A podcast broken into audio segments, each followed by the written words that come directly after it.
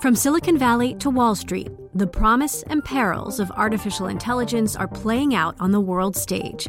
But what will the next phase of AI adoption look like? Which companies, from big tech to startups, will dominate? And where do the risks and unintended consequences lie? I'm Emily Chang. Join me at Bloomberg Tech in San Francisco, May 9th, to answer many of the industry's burning questions, alongside Snap's Evan Spiegel, Xbox President Sarah Bond, OpenAI's Brad Lightcap, top researcher Dr. Fei Fei Li of Stanford, and many more. More details and just a few tickets left at bloomberg.com slash techsf. Weight loss drugs have a cost problem. Those ubiquitously marketed new meds, they work, and they cost at least $10,000 a year. By Emma Court and Robert Langreth. You've seen them on TV ads and TikTok, or heard them joked about at the Oscars Ozempic, Wegovy, Mounjaro. They're weekly injections known as GLP 1 receptor agonists that help people lose a significant chunk of their body weight. These drugs can indeed produce dramatic results, but do they make people healthier? Some people, yes. Others, the question is trickier than it sounds, and at least $100 billion a year is potentially riding on the answer. In the U.S. alone, about 130 million adults are eligible for GLP 1s because of their weight and other health conditions. If just a third of Americans with severe obesity took them, U.S. sales of weight loss drugs would swell more than 30 times into an $80 billion industry, according to data analytics company Airfinity. Analysts at Jefferies Financial Group predict that GLP 1s for diabetes and obesity could become the biggest blockbusters of all time, bringing in as much as $150 billion a year globally. But as of yet, most eligible people can't get them because they're prohibitively expensive. In the U.S., they cost upwards of $10,000 a year, potentially for the rest of someone's life. The drugs essentially work as appetite suppressants, and if people stop taking them, they may gain much of the weight back. Private and public insurers aren't convinced they're worth covering. Medicare, the federal health insurance program for the elderly and some people on long term disability, puts weight loss in the same category as balding and erectile dysfunction. Three quarters of private insurers don't cover weight loss drugs either. Most state Medicaid programs for low income and disabled Americans restrict coverage too, with just 10 offering broad coverage, according to a Bloomberg Businessweek survey of programs in all 50 states and D.C. Coverage is also spotty in much of Europe and Canada. When insurers do pay, patients can face restrictions for how long they can take it or have to prove that they tried other weight loss methods first. There's no doubt that particularly at the extreme end, obesity is closely tied to a host of chronic health conditions. Doctors frequently recommend even modest weight loss to avoid obesity related risks high blood pressure, cholesterol, blood sugar. From the pharmaceutical industry's perspective, GLP 1s are a long awaited solution to a growing and enduring public health crisis. Increasingly, doctors feel that way too. This is negligence and malpractice on the part of insurance companies, says Caroline Apovian, an obesity specialist who advises Ozempic and Wegovy maker Novo Nordisk. Insurance companies, no surprise, don't see things that way. They don't dispute that there are a lot of heavy Americans. The health risks they face as individuals, however, aren't so clear cut. One recent review of medical studies found that up to a third of people with obesity are metabolically healthy, meaning they don't have conditions such as diabetes and hypertension. Who even qualifies as obese is up for debate. The widely used body mass index calculation doesn't accurately measure fat. We need to be clear about which patients really do benefit from these medicines. Andrew Witty, United Health Group's chief executive officer, said in April on a call with investors. So far, trials have proven that only Ozempic lowers blood sugar levels and rates of heart attacks and strokes in people with type 2 diabetes. And insurers will mostly give people with diabetes, a group that includes some 35 million Americans, coverage for that drug. There's no proof yet that the drugs have long term health benefits, beyond weight loss, for other people with obesity. Novo and Eli Lilly, which makes Mounjaro, are busy trying to prove they do. Both are testing whether GLP 1s prevent heart attacks and strokes in people without diabetes. Further trials are exploring other conditions associated with obesity, including heart failure, sleep apnea, and knee osteoarthritis. Our job is to change the assumption that obesity is not something you can manage medically, Lilly CEO David Ricks says. All of this is a familiar push pull between pharmaceutical and insurance companies. Drug makers always want more coverage, insurers resist. Even if just some people with obesity take a GLP 1, the total cost could be overwhelming, says Jeff Levin a physician who leads population health for the consulting firm Willis Towers Watson. The drug's proponents argue they'd offer long term savings. Studies have found adults with obesity account for $173 billion in extra medical costs in the U.S. each year. For now, patients are stuck in the middle. Sarah Bramblett, a 45 year old with obesity who lives in Miami, lost nearly 70 pounds on Ozempic. Her insurance covered it as a treatment for insulin resistance. The weight loss also helped her qualify for a procedure to treat an irregular heart rhythm. When she needed to drop more weight for another surgery and to get a cancer screening, her doctor prescribed Wegovy, a stronger and more expensive treatment. Medicare wouldn't cover it.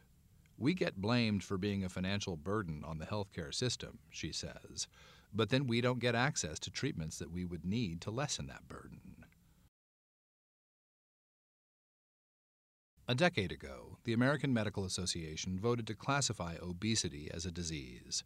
It did so to move the medical community away from treating weight as some sort of character flaw and towards something worthy of its care. The reclassification was also, in part, about economics. Insurers historically considered weight loss a cosmetic issue outside their purview. Doctors wanted to encourage them to cover it as a health one, says Douglas Martin, who chaired the committee that brought the resolution to a vote. The promise of future reimbursements might encourage pharmaceutical companies to develop safe and effective drugs. Up to that point, weight loss drugs had a bad track record. The fen-phen craze in the late 1990s imploded after one of its components was linked to heart valve damage. Over the next two decades, several other pills were recalled for safety reasons. Obesity drug development was a graveyard, says Novo CEO Lars Fruergaard Jorgensen. GLP 1s first came to market as a diabetes treatment, but initial trials in the early 2000s showed they could result in weight loss too. The drugs mimic a gut hormone, glucagon like peptide 1, that reduces people's appetites and makes them feel full. We had lengthy discussions about whether we dared to go into development in the obesity indication, Jorgensen says drug companies decided to push ahead with the drugs just for diabetes, a more stable market. In 2005, the U.S. Food and Drug Administration approved the first GLP 1 for diabetes, Byetta, followed by a Novo drug called Victoza in 2010. At that point, the weight loss GLP 1s caused in clinical trials was so significant that Novo decided to test them as obesity meds. Five years later, Saxenda hit the U.S. market. Saxenda, a daily shot that costs about $1,350 a month, can help people lose about 5 to 7% of their body weight. It often has unpleasant side effects, as other GLP 1s do, including nausea, diarrhea, and vomiting. The medication also lists a potential risk of thyroid cancer. Saxenda wasn't very successful commercially, but it was effective and largely safe, which was enough to encourage more development from Novo and its competitors. Ozempic, Novo's weekly GLP 1 shot for diabetes, went on sale in 2018, followed in 2021 by Wegovy, a higher dose of the same medication developed specifically for obesity. Eli Lilly's Mounjaro, approved for diabetes last year, has shown even more dramatic slimming results, with patients on the high dose losing around 50 pounds in a big trial published last year. Lilly is filing for approval to treat obesity. The drug companies, it turned out, didn't need the promise of insurance coverage to create a market for these treatments. Americans spend about $50 billion a year trying to shed pounds. We didn't evolve to sit in offices and eat highly processed carbs all day, but here we are. Drugs that seem to offer quick, straightforward results are particularly appealing. Four million people took fen-phen in the few years the drug combination was popular.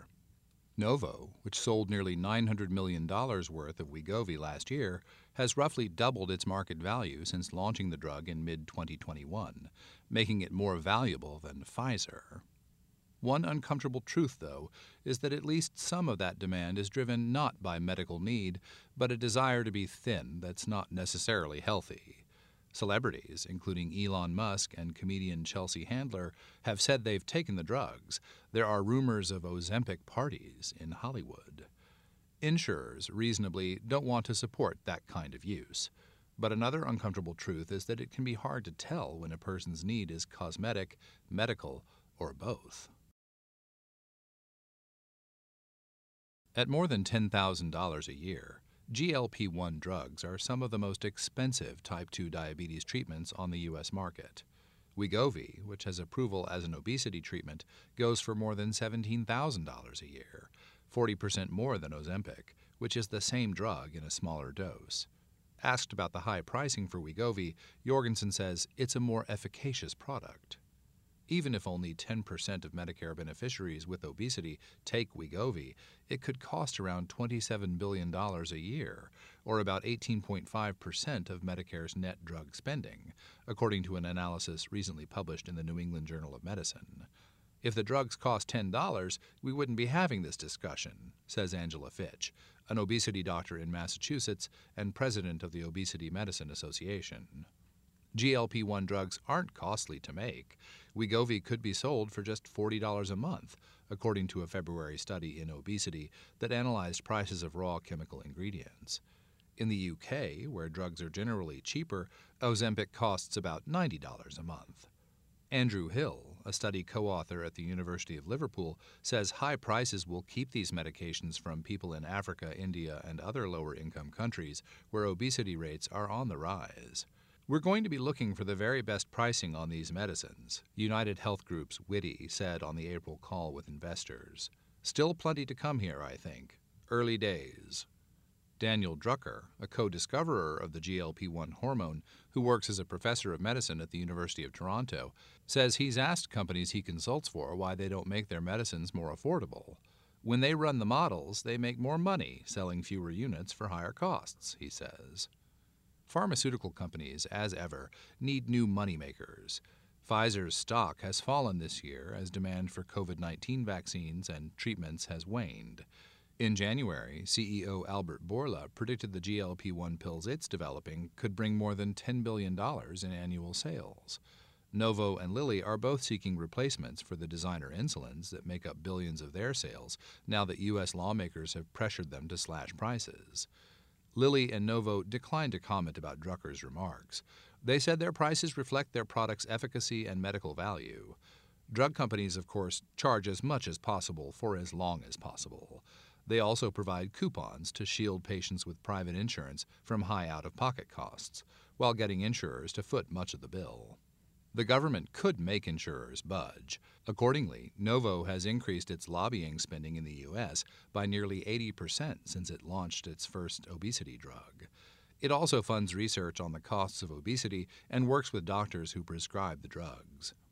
This year, the Office of Personnel Management started requiring insurers in the sprawling federal employee health plan, which covers 8 million people, to include at least one GLP 1 obesity drug.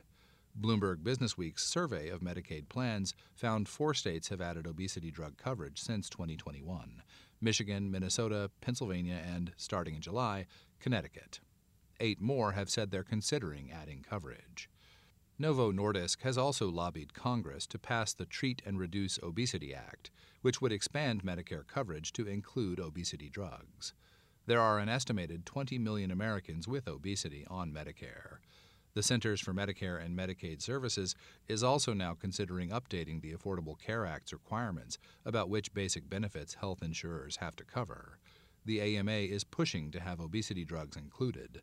Cigna Group is opposing this change. While insurance and pharmaceutical companies battle it out, Americans are going to great lengths to pay for the drugs.